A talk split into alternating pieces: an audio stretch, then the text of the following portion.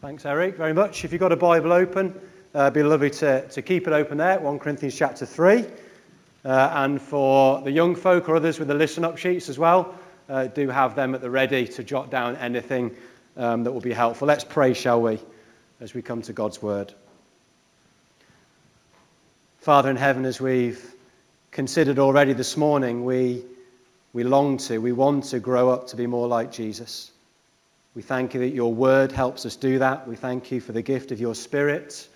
Thank you that he is at work in our hearts, doing what only he can do and shape us to be more like your son and our savior. And we ask, Lord, that as we, as we get into your word now and as you work in our hearts, that we would leave here this morning a little bit more like Jesus than when we arrived. And we ask it for his name's sake. Amen. Amen. Well, I don't know if anyone has seen uh, this film before the film Big, starring Tom Hanks, is a bit of a classic. For those of you who don't know the film, that the basic storyline uh, is this 12 year old boy, and he desperately wants to be an adult. He desperately wants to grow up. And one morning he wakes up to find that that wish has come true. He's now living in the body of a 30 year old adult. And so outwardly, he looks grown up. He now needs to shave, he needs to do all the things that uh, adult grown men need to do. Yet inside, he's still an immature 12 year old boy. Well, in many ways, that's what's happening spiritually in Corinth. We have a church that outwardly looks pretty sophisticated and grown up. It's a church that God has blessed greatly with numerous spiritual gifts back in chapter 1, verse 8. But inwardly, inwardly, this church is still in spiritual nappies. Have a look how Paul addresses them in chapter 3, verse 1. Brothers and sisters, I could not address you as people who live by the Spirit, but as people who are still worldly, mere infants in Christ. You see, the church in Corinth actually rated themselves pretty highly. They thought they were spiritually mature. They'd have probably given themselves a good 8 or 9 out of 10 uh, on the maturity scale. However, Paul's assessment of them is very different, isn't it? In verse 1. He considers them unspiritual, worldly, and immature. In fact, the Greek word for infant that you can see there in verse 1 is the word nepioi, which is where we get our English word nappy from. Point being, the church in Corinth are behaving like spiritual babies. Now, don't get me wrong, they're still Christians. You can see that, can't you, from the start of verse 1? He addresses them as brothers and sisters in Christ. These are Christian believers. They do have the Spirit of God living in them, they're just not behaving like it. And the metaphor continues. Look in verse 2. I gave you milk, not solid food, for you are not yet ready for it. Indeed, you are still not ready. You see, when someone who becomes a Christian, when they begin that journey of faith, they need spiritual milk, just like the little baby, because they're baby Christians and they need spiritual milk to grow strong. But here's the issue in Corinth three and a half years on, they're still behaving like babies. They haven't grown in maturity at all. In fact, to use Paul's analogy in verse 2, they're still drinking bottled milk which, as you can see from the picture on the screen, uh, is sort of funny in one sense, but it's also sort of sad when people fail to grow up. And that's what's happening here in Corinth. People are failing to grow up spiritually. You see, the church itself may have an, an outward appearance of being sophisticated and spiritual. You might call it a cutting edge church, had all the new stuff going on, or gifts aplenty. But in reality, they're anything but. These were milky Christians, not meaty, mature Christians. And you can see how that immaturity actually plays out. Look in verse 3. This is what Paul says you are still worldly. You're living like the world. For since there is jealousy and quarreling among you, are you not worldly? Are you not acting like mere humans? Are you not behaving like the world around you in Corinth? You see, the church in Corinth may have considered themselves spiritual, but in the ways that they were relating to one another, the way that they were treating one another, they were no different to the world around them. Jealousy, quarreling, and pride. And as we've seen already, such spiritual immaturity was leading to division and disorder in God's church in Corinth. But of course, before we shake our collective heads at the church in Corinth, before we jump in too quickly and judge them, we need to ask ourselves the same question that the church in Corinth should have been asking themselves when they received this letter from the Apostle Paul. And most importantly, probably this one are we growing? We growing? Never mind the church in Corinth for a minute. Put the church in Corinth to one side. Scoria Christian Fellowship. Are we growing? Are we growing in spiritual maturity to become more like the Lord Jesus Christ? Because that's our vision, is it not, as a church? Plastered across the front page of our website to present everyone mature in Christ. We live and breathe and do all that we do to see people know Jesus and grow up to be more like Jesus. We've heard the words already in Colossians chapter 1. We proclaim Him. Who's the Him? Jesus. Admonishing and teaching everyone with all wisdom. Why? So that we may present everyone perfect or mature in Christ. And Paul says, To this end I labor, struggling with all his energy, which so powerfully works in me. I wonder, is that the end to which we labor? Are we grafting? Not in our own strength, but by the grace of God to help one another as we live alongside each other, as we share life with each other, as we speak the truth into each other's lives. Are we helping one another grow up to be more like the Lord Jesus? Or are we stunted spiritually? Are we still mere infants in Him? You see, the church in Corinth, well, we live in an age, don't we, very much like the church in Corinth, I think, which was preoccupied with style, outward appearance, rather than substance. You see it all the time, don't you? Particularly in the music industry, I think today, when one of these new boy band appears on the scene and they have all the, the, the, wardrobe designers and the dance choreographers and they, they turn up on the stage and they, they look the part, don't they? But for the most part, they can't sing. They can't sing. It's all an outward show, but there is absolutely zero substance. But you see, when it comes to church, it's not about style. It's not about outward glamour. It's not about appearance. It's not about outward giftings. It's all about substance. It's about what's in your heart. And whether you love the Lord Jesus Christ and whether you're growing daily in Him, it is about being centered on the gospel. It is about being united in Jesus Christ. It is about loving one another and speaking the truth into each other's lives. It is about being totally dependent on God in prayer, and it is about having a heart for lost people. These are the true marks of Christian maturity.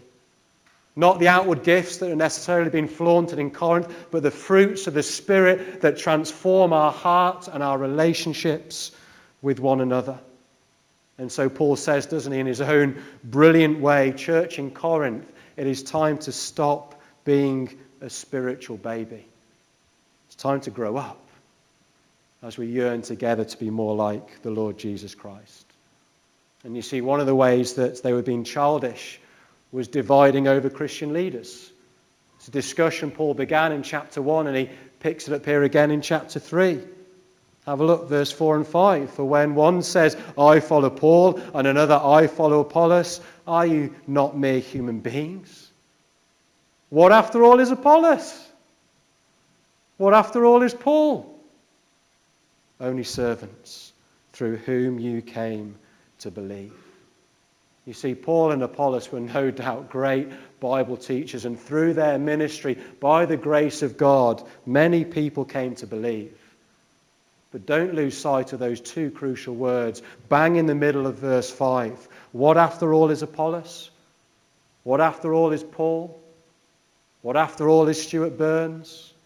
What, after all, is Colin Wells? Only servants. Only servants.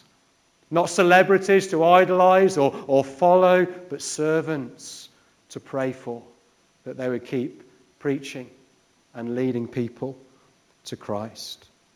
And what comes next in the verses that follow are two brilliant pictures. You guys have got this on your listen up sheets. Two brilliant pictures that, that help us understand what mature Christian service looks like. What you should be looking for in your leaders, but what you should also be seeking to become yourself. And the first picture we're given is that of a faithful farmer. Have a look at verse 6. I planted the seed, says Paul. Apollos watered it, but God has been making it grow. Simple picture, isn't it? The field is a church, the seed is the gospel. Paul sowed the seed, he rocked up in Corinth, and he preached the good news of Jesus Christ. After him came Apollos, and what did he do? He watered that seed. How? By preaching the same gospel. And by the grace of God, he grew that church. God brought people to faith, and the church in Corinth was born. Paul planted, Apollos watered, but it's only God who makes things grow. It's during uh, our first lockdown, not long after we'd arrived. It was one of the tasks that Mira or Caleb uh, had in their little folder to do um, to make a cress head, they're called. If you've ever made a cress head before, you get an egg. Linda's made a few cress heads. Look, she's smiling. Chop off the top of the egg. You obviously pour out and wash it out. You draw your little face on your egg, fill it with cotton wool, scatter the seeds on, water it, and hey presto, within a couple of days, cress head has got a full head of hair. Caleb planted or sowed, Mia watered, but can either of them make cress grow? It's only God who makes things grow. Only the creator of life who can bring life and bring growth. And so it is with gospel work. Someone prepares the ground, another person sows the seed. Another person waters that seed. We all play our part along the way. Different links in the chain of people coming to know and love the Lord Jesus. But here's the thing you cannot make it grow. I cannot make it grow. We cannot make it grow. Because only the God who made all things can bring life in the human heart. Verse 7. So neither the one who plants nor the one who waters is anything. It's not about Paul, it's not about Apollos, it's not about them. It's about God, because it's God who makes things grow. It's incredibly humbling, isn't it? As you look at verse 7, you see in Christian ministry, when good things happen, it's very easy to stick out your chest and to take the credit yourself.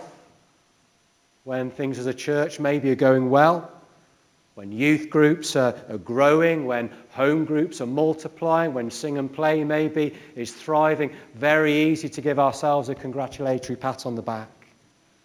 Now, don't get me wrong, it is the most wonderful privilege to play our part in gospel work, to be a part of what God is doing and growing and building, to be an instrument in His hands to be used in the hands of a great redeeming God. There is no greater privilege, but we need to remember we are not the Redeemer, He is.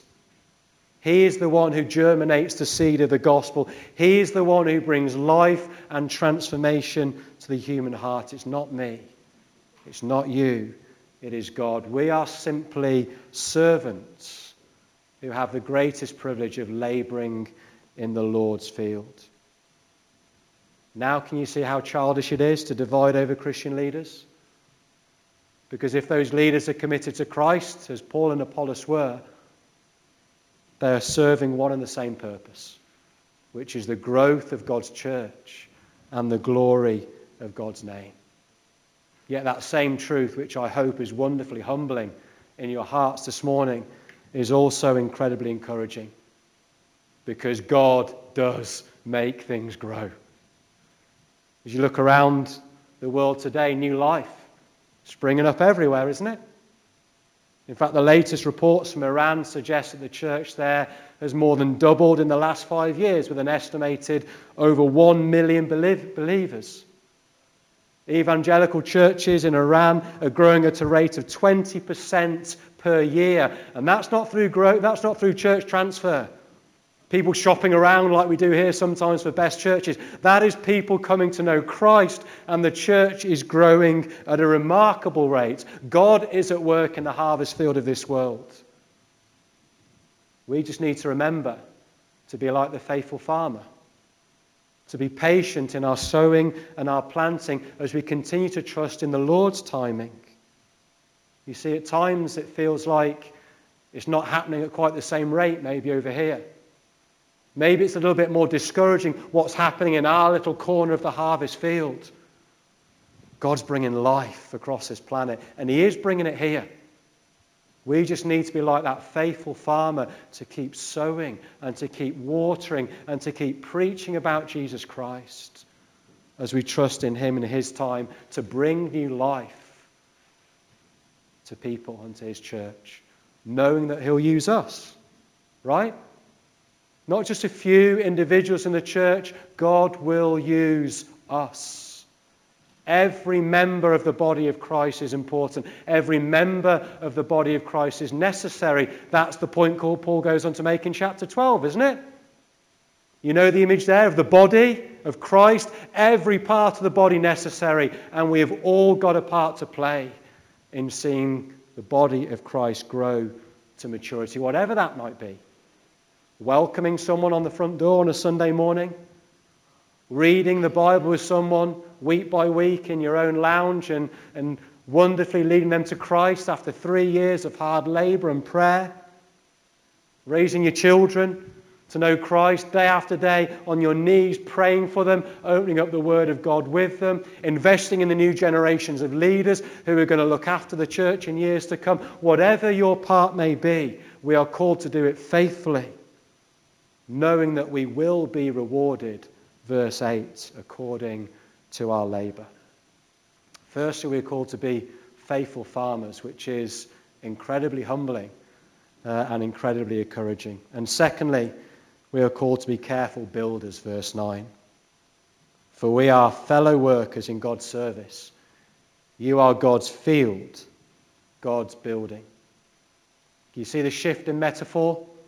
From God's field to God's building. We're no longer on the farm, we're now on the construction site, okay? So you've got to make that, that transition in your mind as we read verse 10 and 11. You're now on the construction site, and this is what we read By the grace God has given me, I laid a foundation, says Paul, as a wise builder, and someone else is building on it. But each one should build with care. For no one can lay any foundation other than the one already laid, which is Jesus Christ. Now, without doubt, these words have particular reference to the work of leaders who are teaching the Bible, but I don't see any reason to restrict the application to just leaders. Because, in one sense, we are all, are we not, building on that one foundation that is Jesus Christ? And how are we called to build? Verse 10 carefully. Each one of you should build with care. And if we don't build with care, then the result is something like that on the screen an unstable, unfunctional building. Now, of course, when you're talking about a physical building, it doesn't matter quite so much, does it? Wouldn't fancy living in that one myself, but it's, it's just a physical building. It doesn't actually matter that much. But when we're talking about the church, when we're talking about Christian believers who God is fitting together for His glory, it really does matter how we build. It really matters how we build on that foundation of Jesus Christ. And sadly, there are leaders all around this country who aren't building carefully, who are maybe playing loose with the gospel. And as Paul goes on to say in verse 12 and verse 13, their work will be shown for what it is. If anyone builds on this foundation, the gospel, using gold, silver, costly stones, wood, hay, or straw. Their work will be shown for what it is, because the day will bring it to light. It will be revealed with fire, and the fire will test the quality of each person's work. The day there, capital D, in verse 13 is the day of the Lord, the day when we stand before our Maker. And there are three references around that word day which point to it being a great day of disclosure. Firstly, their work will be shown for what it is. Secondly, the day will bring it to light. No longer in the dark, it'll be brought to light. And thirdly, it will be a day that tests the quality of each person's work. And that's what we see, isn't it? Verse 14 and 15. There's the testing. If what has been built survives, the builder will receive a reward. If it is burned up, the builder will suffer loss, but yet will be saved, even though only as one escaping through the flames. You see, in one church, there may seem to be thriving youth ministry. Hundreds of children coming in through the door, and it's, it's full of activity and games and fun. There's all sorts of stuff going on.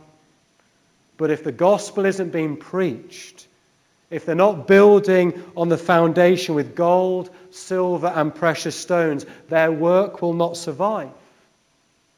As we read in verse 15, the builder himself will be saved, but he will experience loss.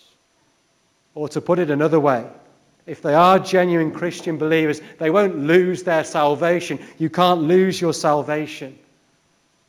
But they do lose something. They may lose their warm commendation before Christ on that final day. As one commentator said, if they belong to Jesus, they will be with him in eternity. But there'll be no fanfare or warm congratulations on their arrival. They must suffer an undignified entrance into heaven as one escaping through the flames, like a man leaping from a burning building just before it collapses. But on the other hand, take scenario number two. You might have a really small youth group, handful of children and young people. But if the gospel is faithfully preached, if there is substance, remember that word, not just style and entertainment and outward stuff, if there's substance to what's going on, if the leader is building with gospel gold, saving silver, the precious stones of truth, as a result, their work, as we see in verse 14, will survive the fires of testing. And just like the faithful farmer in verse 14, they too will hear those precious precious words from the lips of the Lord Jesus. Well done. Well done, good and faithful servant. You see, it's very easy to be drawn to more charismatic figures with more obvious gifts. But could I say to you this morning, and, and particularly I want to address the younger generations here, so please listen if you're in the, in, you consider yourself in the younger crowd this morning. Here's what I want to say to you. It is much better, much better to sit under the ministry of a faithful plodder with average gifts who is committed to teaching the Word of God than to go to a church led by a gifted, charismatic leader with a five star support band, but who relies on his own charisma and gifts rather than the Word of God to do its work in people's lives. It really matters. You see, it matters not just how we build, but it matters where we go. It matters that we put ourselves in churches with careful builders who love the Word of God and who never, ever tire from preaching the good news of Jesus Christ. And if you ever hear me waning one bit from teaching the good news of Jesus, you need to give me a good shake. Because that's the moment that I will stop in building carefully with what God has given to us. Do whatever it takes, friends, to attach yourself not to careless builders, but to careful builders. Well, as we draw things to a close, it becomes clear in these last few verses why Paul shifted his metaphor from the field to the construction sites. Because he wants us to understand that the church, the people of God, is the New Testament temple verse 16 and 17. This is where we finish this morning. Don't you know that you yourselves are God's temple and that God's Spirit dwells in your midst? If anyone destroys God's temple, God will destroy that person. For God's temple is sacred, and you together are that temple. The you there in verse 16 is plural. Paul is referring to the church together. Together we are the dwelling place for God's Spirit. You see, before Jesus Christ came into this world, the physical temple in Jerusalem was a place where God chose to manifest himself and show himself most fully. But that place is no longer a physical building, it's a people. God has chosen to show himself most fully in his church. That's incredible, isn't it? That the God of heaven and earth who in the beginning said, Let there be, and the stars were flung into space, the great God and Saviour has chosen to show himself most fully, to showcase his glory in this humble gathering of believers that is Scoria Christian Fellowship. And that is multiplied across this world in little gatherings happening here, there, and everywhere. As God's people mature to grow up to be like Jesus Christ, we are showcasing God's glory to this world and pointing lost people to the one true Savior who can bring them in and make them fully whole in Him. That's why it matters how we farm, what we do with God's Word. That's why it matters how we build. And that's why it matters that we continue to grow up in maturity to be more like Jesus Christ. That we would leave those spiritual nappies behind, whatever they are for us. We're all wearing them still in some shape or form. There's areas of immaturity in each of our hearts. Oh, to leave those things behind and become the men and women and boys and girls of God that He is shaping us into by his grace. Let me leave you with those words on the screen. There's a question on there as well, with the words on the screen Colossians 1, verse 28 uh, and 29. Read those words to yourself as you ponder. And maybe the question to ask yourselves is, is this it's one very simple question How is God calling me to grow up this morning to be more like Jesus? He wants you to be mature and whole. But maybe by His Spirit, He's pinpointing something different in each of our hearts that He wants us to leave behind as we grow to become more like Him. So take a moment now, if you would, to do that.